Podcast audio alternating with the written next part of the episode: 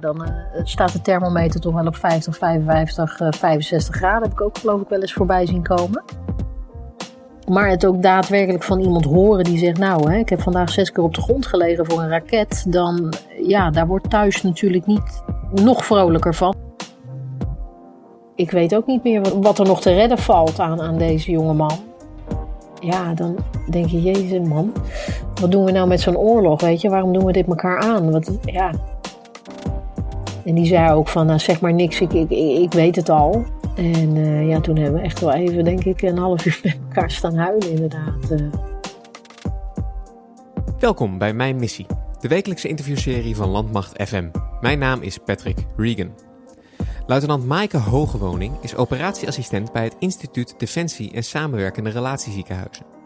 Over haar uitzending naar Afghanistan in 2010 schreef ze Oorlog in de Operatiekamer, dat van dag tot dag haar ervaringen in een rol 2 hospitaal in Kandahar omschrijft. Onlangs won ze ook de Witte Anjer. Volgens het juryrapport voor haar bijdrage aan de maatschappelijke erkenning en waardering voor veteranen. Welkom, Maaike. Hoi, dank je. Ik wil beginnen met een uh, vrij basale vraag, maar die denk ik heel veel betekenis heeft. Wat staat er op jouw baret-embleem? Uh, mijn baret-embleem staat het logo van de uh, geneeskundige troepen. De, de esculaap, de slang zeg maar, die je vaak ook bij, bij artsen en, en, ziekenhuizen tegenkomt, die staat bij ons ook op het, op het embleem. Ja. En ik vind vooral die kreet die, daar, die daarop staat, in het Nederlands vertaald, al helpende dien ik de overwinning. die vind ik heel boeiend. Kun je vertellen wat dat uh, betekent en misschien ook voor jou persoonlijk betekent?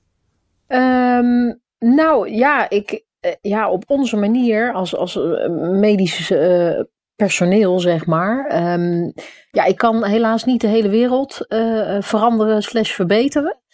Um, maar ik probeer wel, ik kan wel de wereld van de persoon die bij ons op de operatietafel terechtkomt uh, veranderen. Door ja, te proberen met zo'n goed mogelijk resultaat iemand uit de operatiekamer weer weg te krijgen.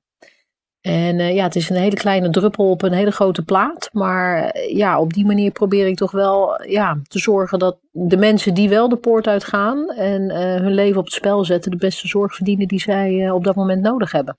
En je zegt al even operatietafel. Um, voor Defensie ben jij werkzaam binnen het IDR. Volgens mij ja. staat dat voor Instituut Defensie Relatieziekenhuizen.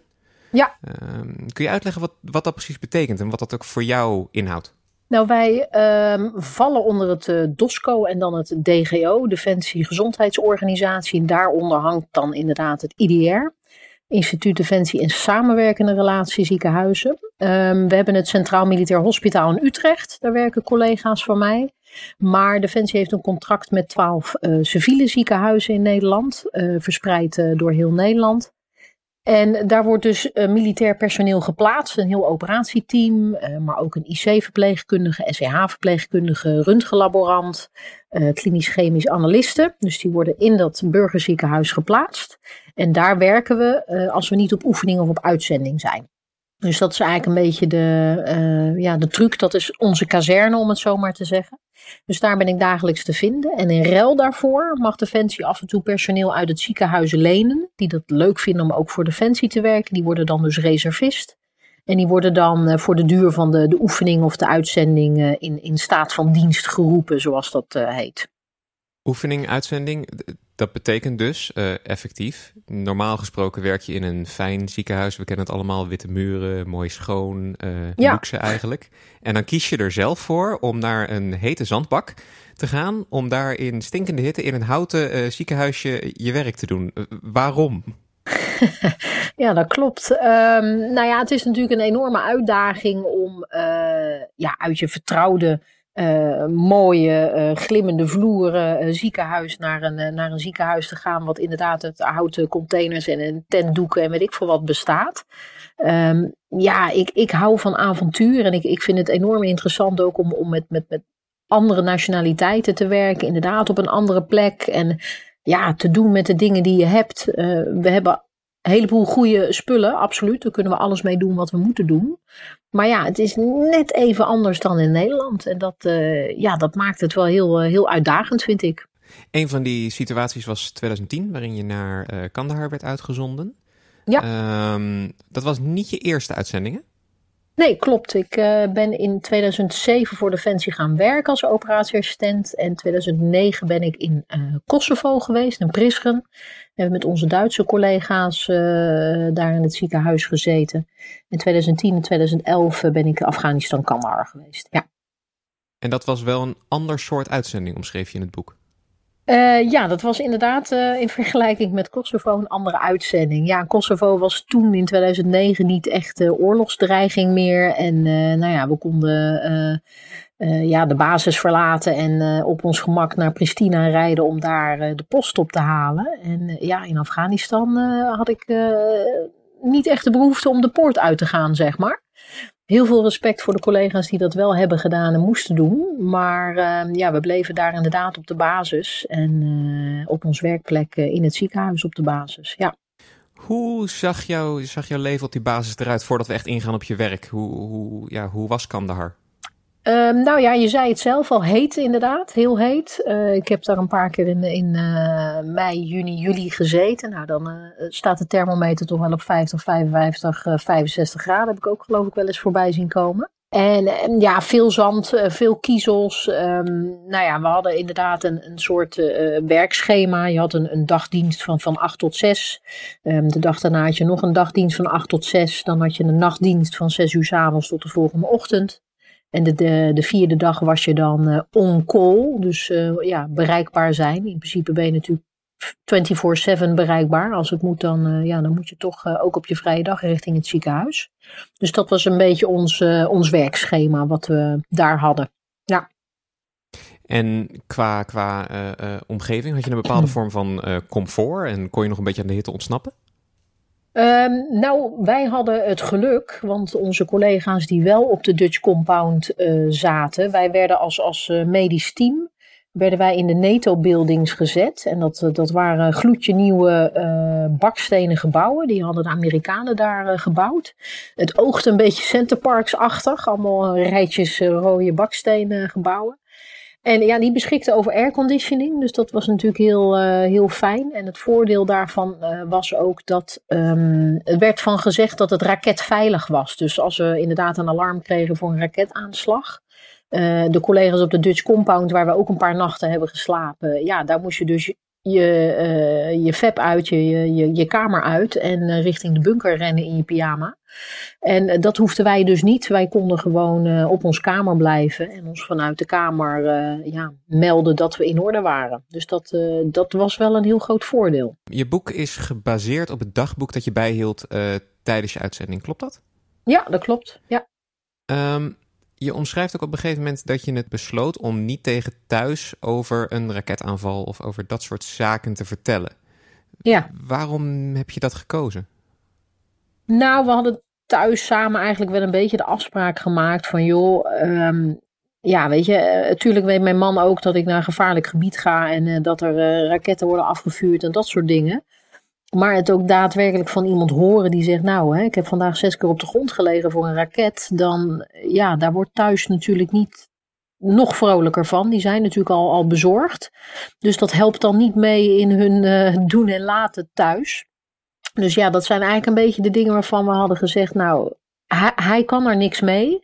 Het is nou eenmaal zo. En als ik dan ook nog om de twee, drie dagen de melding doe van we hebben weer een aanval gehad en weer en weer ja, ja, dan zit thuis, nou ja, echt, uh, echt niet lekker thuis. Dus dat, ja, om dat een beetje proberen te ontzien, hebben we het afgesproken dat we het daar niet over zouden hebben. Hetzelfde als dat ik hè, thuis een, een lekkage is in de badkamer, ik noem maar wat, mijn hele huis staat blank. Ja, op dat moment kan ik daar niks aan doen en ik kan me alleen nog maar, nou ja, zorgen gaan maken, terwijl ik er niks aan kan doen. Dus ja, voor je alge, algehele gesteldheid helpt dat niet echt mee. Dus uh, vandaar inderdaad de afspraak van joh, uh, op dat moment hebben we het daar niet over. Heb je dan geen moment waarop je uh, misschien zoiets hebt van ik, ik, ik moet het kwijt, ik wil het nu gewoon vertellen tegen iemand?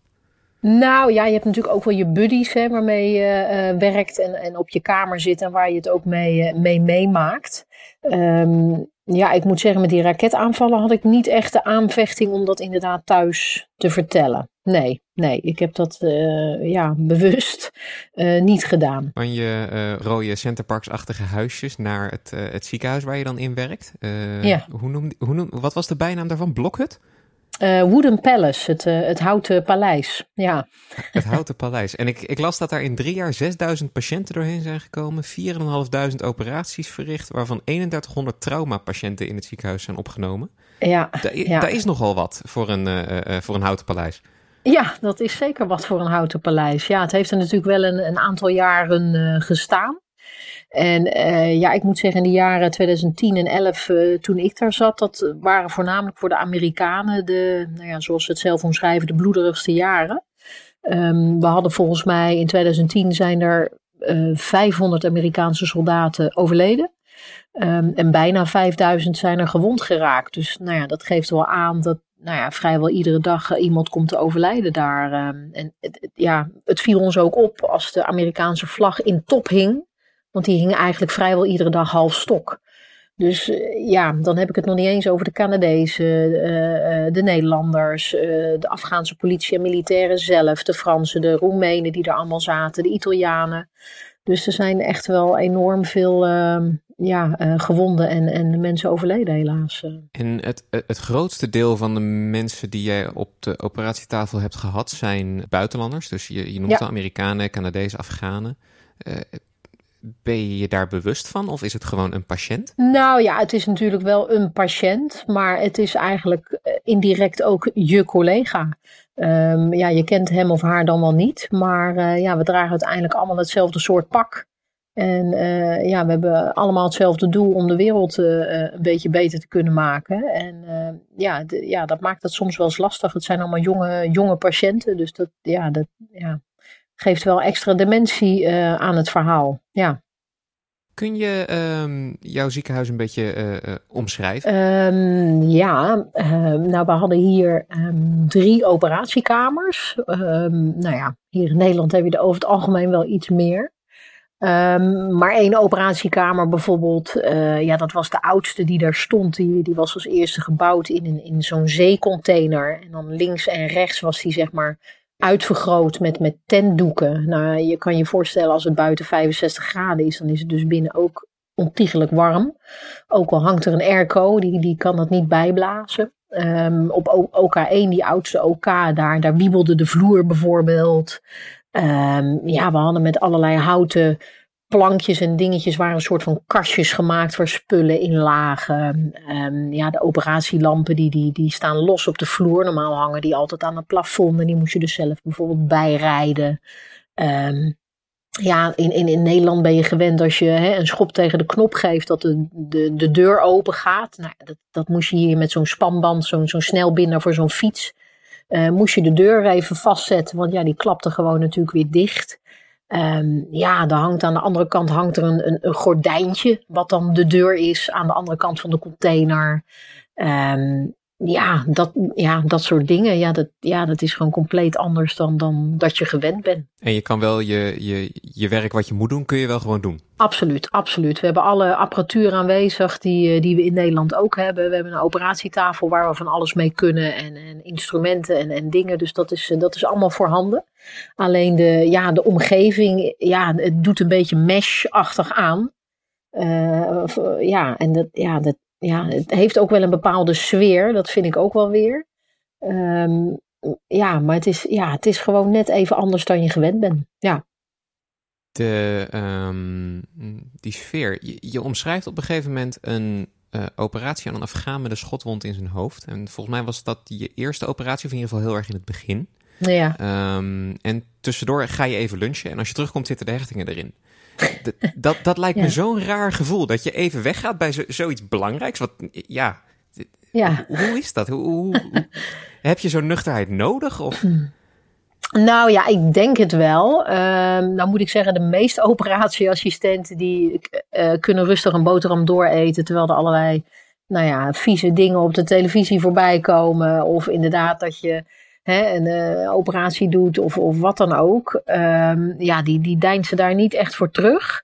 Um, ja, en het is natuurlijk ook onderdeel van je werk. En, en ja, heb je een kantoorbaan, dan zeg je, joh, ik loop even weg, ik eet een boterhammetje, kom daarna weer terug. Maar bij ons moet er natuurlijk echt fysiek een andere collega komen, want ik kan natuurlijk niet, niet zomaar weglopen. En ja, dan ga je gewoon even tussendoor eten. Ja, op de operatiekamer, als alles goed gaat, staat ook gewoon de muziek aan. En, en nou ja, op uitzending dan niet. Maar weet je, dat soort dingetjes. Dat, ja, het is ook natuurlijk gewoon een, ja, een werkplaats waar je, ja, mijn kantoor. En um, ja, dat, ja, dat is heel lastig uit te leggen. Maar net als iedere andere werkplek heb je het ook gewoon over van, goh, wat heb jij nou van het weekend gedaan? Of dit of dat. En Tuurlijk ben je ook met je werk bezig. En uh, er zijn ook momenten waarop er wordt gezegd: jongens, oké, even stil nu, of dit of dat. En dat, dat voel je ook aan wanneer je wel of geen grapje kan maken. Of uh, ja, dat, dat, ja, daar heeft iedere operatieassistent, denk ik, wel een zesde zintuig voor. um, ja, dat kan je gewoon prima aanvoelen wanneer dat wel en wanneer dat niet kan. Ja, het, ja uh, zo lag ik zelf ook ooit in, in het ziekenhuis om een uh, verstandskies eruit te laten halen. En ondertussen waren er twee uh, mensen die daarmee bezig waren over uh, de kinderen aan het babbelen die aan het voetballen waren. Dus ja, het is ook ja, wel, ja, ja, ja het, is, het is gewoon een normale baan, inderdaad. En ik heb ook heel veel gehoord over een, een soort van humor die op, in zo'n operatiekamer normaal is. Die misschien als een soort um, middel dient om alles wat luchtiger te maken. Is, is dat echt zo? Nou ja, ik, ik denk het wel. Ik denk dat het wel een soort ja, afweermechanisme of een soort uh, ja, muur die je, die je even neerzet voor jezelf. Um, dat je het niet te veel op jezelf gaat, gaat projecteren. Van goh, hè, ik, ik ben net zo oud als deze patiënt. Of uh, ja, weet je, als je dat, dat te veel gaat doen, dan uh, ja, dat maakt het alleen maar lastiger, denk ik. En ja, het klinkt ook heel raar, maar vaak uh, hier in Nederland hebben wij het vaak eerder van, uh, ja, gaan we die heup doen in plaats van uh, mevrouw de, de Jong of wat dan ook. Um, ja, dat, ja, dat is misschien ook inderdaad die bepaalde afstand die je dan creëert om, om niet te dichtbij te laten komen. En ik denk zeker wel dat humor, dat haalt wel een beetje de, de, ja, de, zware, de zwarte randjes er een beetje van af, inderdaad. En komt het dan wel eens toch dichtbij of toch te dichtbij? Nou ja, je hebt zeker wel eh, dagen uh, ja, waarin je toch even aan het einde van de dag denkt: jeetje, wat heb ik vandaag uh, gezien, gedaan, gehoord, geroken? Um, ja, heftig. Het zou je, je vader of je, of je oma zijn. ja, dat schiet dan zeker wel even door je hoofd, ja. Nou is 17 april een groot hoofdstuk in je, in je boek. Kun je me daar wat over vertellen, wat er op die dag is gebeurd? Nou ja, het begon uh, als een uh, gewone werkdag zoals iedere andere dag. Um, ik, volgens mij was het die dag niet zo gek druk. We hadden een paar operaties. En uh, we hadden zelfs nog, geloof ik, een geintje tussendoor met zo'n um, ja, zo'n speeltje wat je dan in het water legt en dat het dan groter wordt. Dus daar waren we met onze Afghaanse hulp daar in het ziekenhuis. Daar gingen we een bak voor zoeken en uh, we gingen dat beest in het water. Dat was een octopus geloof ik. Dus die hadden we een naam gegeven en een geboortedatum van 17 april. En nou, was allemaal lachen, gieren, brullen. was hartstikke gezellig. En toen ging volgens mij uh, ja, de pieper af dat er uh, inderdaad uh, gewonden naar het ziekenhuis zouden komen. En um, ja, ik, ik sta in die, in die trauma bay, dat is de, de, de eerste hulp, zeg maar, de opvang voor, uh, voor de patiënten zodra ze binnenkomen. En uh, ja, ik zie eigenlijk al dat het, nou ja, de, deze patiënt moet eigenlijk direct naar OK. En uh, nou ja, ik, ik ren eigenlijk vervolgens op mijn klompen door de, de ene OK heen naar de andere OK om daar alles klaar te gaan zetten. En nou ja, nog geen twee tellen later wordt die patiënt inderdaad binnengereden. En uh, dat was een jonge Amerikaanse soldaat, 23 jaar. En uh, ja, ja, hij was op een bermbom gaan staan. En ja, ja, je kan beter vragen wat had hij niet dan wat had hij wel. Um, ja, hij was e-, enorm uh, heftig gewond. Hij was beide benen kwijt, hij was een hand kwijt, zijn bekken was gebroken, noem het allemaal maar op. En eh, ja, ik, hij heeft uiteindelijk bij ons um, ja, zijn laatste adem uitgeblazen, denk ik wel. Want uh, we hebben hem onder narcose gebracht en, en we zijn eigenlijk vrijwel direct uh, begonnen met de operatie. Um, ja, er is op zo'n moment natuurlijk ook geen tijd te verliezen. En je doet wat je, wat je, wat je kan doen. En ja, op een gegeven moment uh, roept de anesthesie, die de, die, die de patiënt bewaakt en de bloeddruk in de gaten houdt, de medicijnen geeft en, en bloed geeft aan de patiënt. Um, ja, die, die geven de melding van ja, weet je, wij, wij hebben bijna geen bloeddruk hier. En uh, nou ja, bij ons loopt natuurlijk het bloed er letterlijk uit. En ja, op dat moment uh, komt de vraag van, goh jongens, um, gaan we hiermee door? En nou ja, in eerste instantie denk je natuurlijk, ja, natuurlijk gaan we hiermee door. En dat hebben we toen ook nog wel gedaan. Maar ja, het, bleef maar slechter en slechter, slechter gaan. Dat op een gegeven moment kwam nog een keer de vraag van, nou, hè, gaan we onze producten die we hier, uh, die al heel schaars zijn, gaan we die voor deze jongen gebruiken waarvan we eigenlijk vrijwel zeker weten dat hij het niet gaat halen? Heeft er iemand ja, bezwaar om de behandeling te stoppen? En ja, op dat moment heb je, ja, denk je, tuurlijk heb ik bezwaar. Het is een jongen van 23 en die, die hoort gewoon niet, niet, ja, niet dood te gaan. Ja, dat is dan je emotionele kant die dat, die dat bedenkt. En als ik dan als professional naar, ja, naar die jongen kijk, dan denk ik, ja, ik, ik weet ook niet meer wat ik hier, wat er nog te redden valt aan, aan deze jonge man. En um, ja, uiteindelijk steek je dan wel je hand in de lucht van, goh, ik, ja, ik heb ook geen bezwaar om met deze behandeling te stoppen. Maar dat, ja, ja, dat is wel een, met een brok in je keel. Dat lijkt me dan echt zo'n moment waarop het echt heel erg dichtbij komt. Ja, ja, dat, ja, dan baal je gewoon als een stekker. En ja, dan, dan, ja, dan denk je, jezus man, wat doen we nou met zo'n oorlog, weet je? Waarom doen we dit elkaar aan? Want ja, dit, ja, dit hoort gewoon niet zo. En um, nou ja, goed, dan um, valt dus het besluit om, uh, om te stoppen. En ja, dan ga je met z'n allen um, de patiënt, nou ja, die inmiddels dan dus overleden is, ja, die probeer je wel zo, zo netjes mogelijk en respectvol te behandelen. En ja, even schoon te maken en een beetje op te lappen om hem uh, in ieder geval enigszins uh, oké uh, door te sturen naar de collega's van het mortuarium die hem dan uh, uiteindelijk komen ophalen. Mm-hmm. En ja, als je dan met elkaar daar um, daarnaast staat en het, het, laken over hem heen legt, ja dan, ja, dan hou ik het even niet droog. Nee. Nee, dan uh, komen de, de tranen wel even opzetten. Ja, zo nu ook. ja. En hoe is het dan zo'n dagboek, het praten met je, met je familie? Is het, het, het, misschien ook dit boek zelf de manier om daarmee om te gaan? Of kun je hier niet mee omgaan? Of hoe, ja? Nou ja, ik, ik denk dat je er wel um, mee om kan gaan. Ik, ik heb toen sowieso um, mijn verhaal inderdaad als dagboek opgeschreven om inderdaad het een beetje van je af te schrijven. Um, nou moet ik zeggen, deze dag was nog niet helemaal klaar helaas.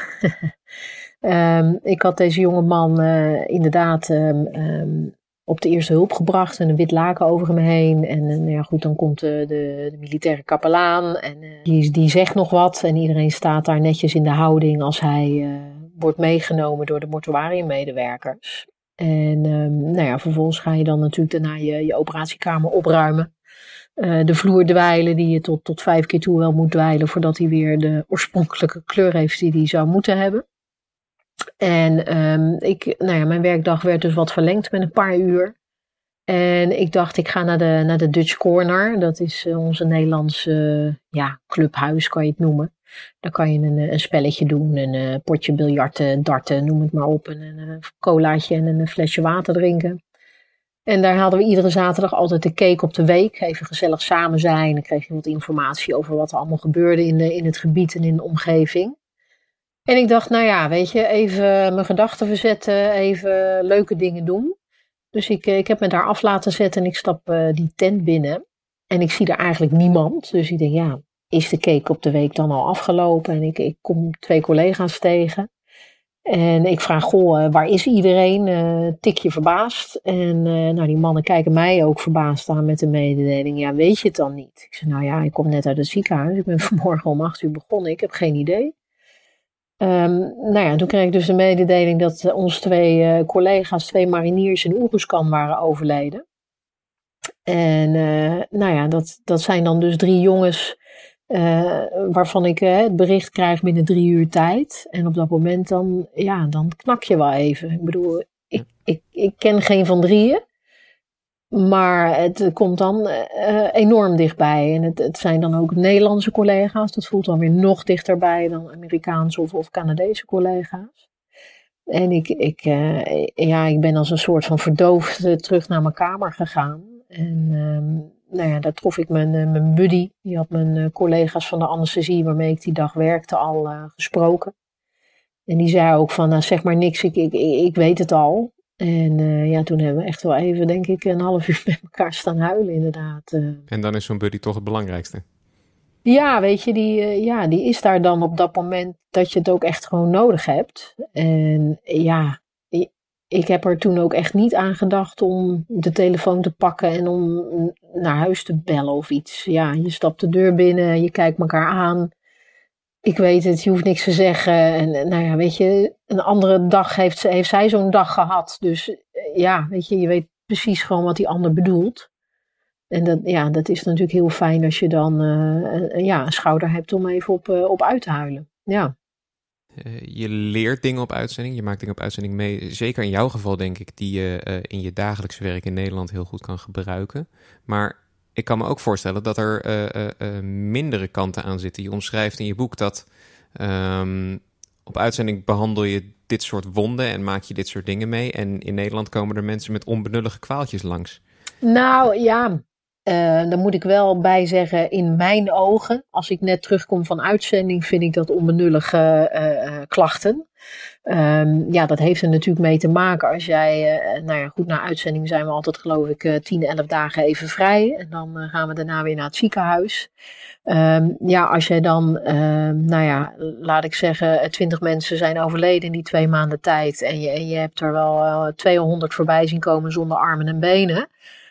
ook kinderen. Um, ja, en je komt dan in Nederland op de operatiekamer en uh, je hebt een hele mooie dame um, die dan toch graag nog grotere siliconen borsten wil hebben dan ze al heeft. Dan denk ik, ja, is, is dit nou het belangrijkste? Um, hè? Dat, ja, op een gegeven moment moet je dat weer even een beetje in, in perspectief plaatsen. Of iemand die um, een kleine teen heeft die krom staat, waardoor ze uh, bepaalde schoenen niet aan kan. Dan denk ik, ja, je hebt tenminste nog allebei je benen, zeur niet dat, ja, dat is normaal, denk ik, dat je dat eerst nog even hebt. Maar ja, die, die mevrouw, die, die verdient misschien maar haar, haar geld met uh, uh, dansen in het Zwanenmeer als ballerina.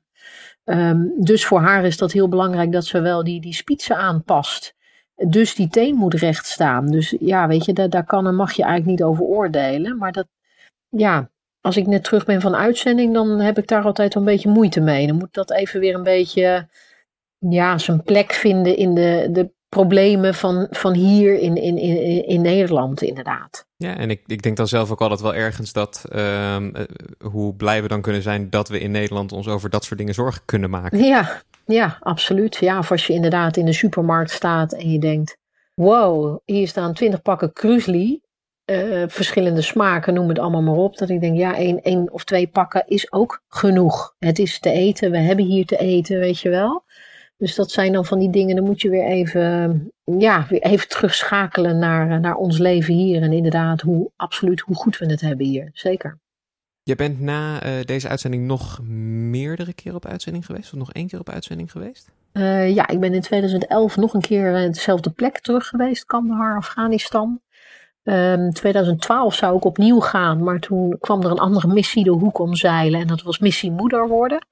Um, dus toen uh, heb ik er even een paar jaartjes uh, uitgelegen, om het zo maar te zeggen. Ja. Uh, twee mooie kinderen gekregen.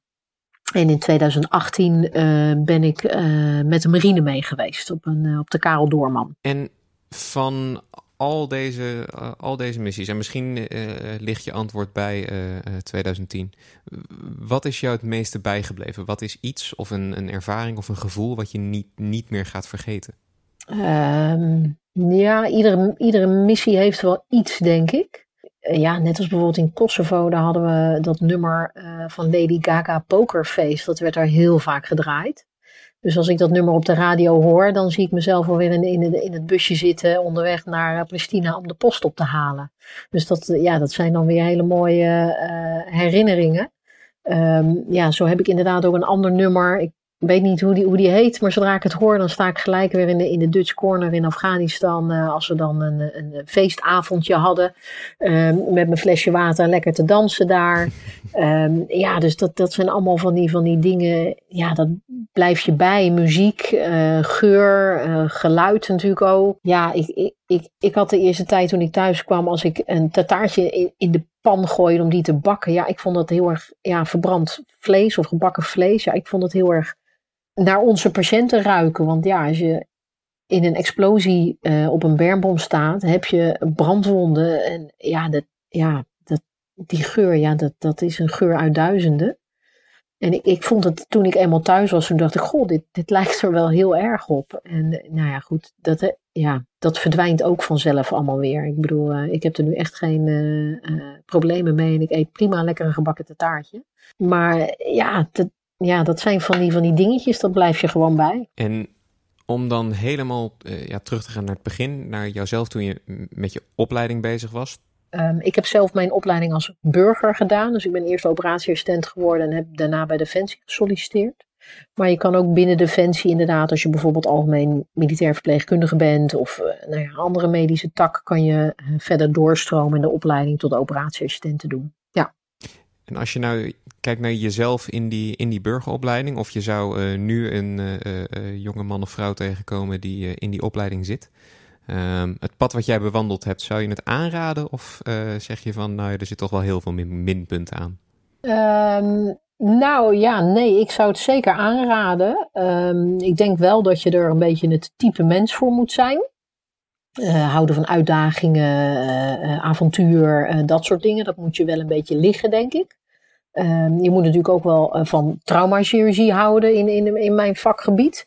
Um, ja, ik, ik heb alleen maar ja, een heleboel gave dingen gedaan. Ik bedoel, aan boord van de Karel Doorman heb ik met, samen met de bakker ben ik een dagje meegelopen. Heb ik 105 broden staan bakken om vier uur s'nachts, weet je. Dan denk ik, ja, welke operatieassistent doet dat nou? Ja, ik dus. Um, ja, dat, dat zijn gewoon ook gave dingen. Ik heb in een F-16 gezeten. Ik heb, ik heb zo'n zo'n zo'n hondenpak aangedaan. En nou, ben tot drie keer toe door die hond gegrepen vervolgens natuurlijk. Maar uh, super gaaf om dat gewoon een keer te doen. Maar dan denk ik, ja, wie doet het nou? Welke operatieassistent? Ja, dat, dat doe je dus alleen als je voor Defensie werkt. En uh, ja, op dat soort plaatsen en, en mogelijkheden hebt om dat soort dingen te kunnen en te mogen doen. En ja, ik, ja, ik vind dat super gaaf. Ik vind het onwijs leuk. Mocht er nou iemand uh, hier naar luisteren en denken: dit boek, dit moet ik lezen, wat ze natuurlijk ook moeten doen, want ja, uh, dit verhaal. Waar zouden ze het kunnen vinden? Um, nou, dat is te vinden via mijn uitgever, White Elephant Publishing. Die hebben een eigen website en die uh, doen dat gratis verzenden. Um, ik ben ook op bol.com te vinden. En als het goed is, uh, binnenkort ook in de veteranen webshop um, en dat soort uh, plaatsen uh, zijn we ook nog wel mee bezig om het boek neer te gaan leggen. Oké, okay, Maaike, onwijs bedankt voor jouw verhaal. Graag gedaan. Bedankt voor het luisteren. Mijn gast vandaag was luitenant Maaike Hogewoning. Ben je nou fan van de show? Help ons door een review achter te laten op Apple Podcasts of Stitcher. Of raad de show aan bij vrienden en familie. Volgende week spreek ik met kapitein Maarten Grendel. Hij maakt momenteel deel uit van de United Nations Truce Supervision Organization in het Midden-Oosten. De langstlopende VN-missie die als taak heeft de wapenstilstand in de regio te handhaven. Mijn missie is een productie van de Koninklijke Landmacht. Nieuwe afleveringen komen iedere maandagochtend online en je vindt ze in de meeste podcastspelers. Je volgt de Koninklijke Landmacht via Twitter, Instagram, Facebook en YouTube en check defensie.nl voor het laatste nieuws rondom de krijgsmacht. Nogmaals, onwijs bedankt voor het luisteren en tot volgende week.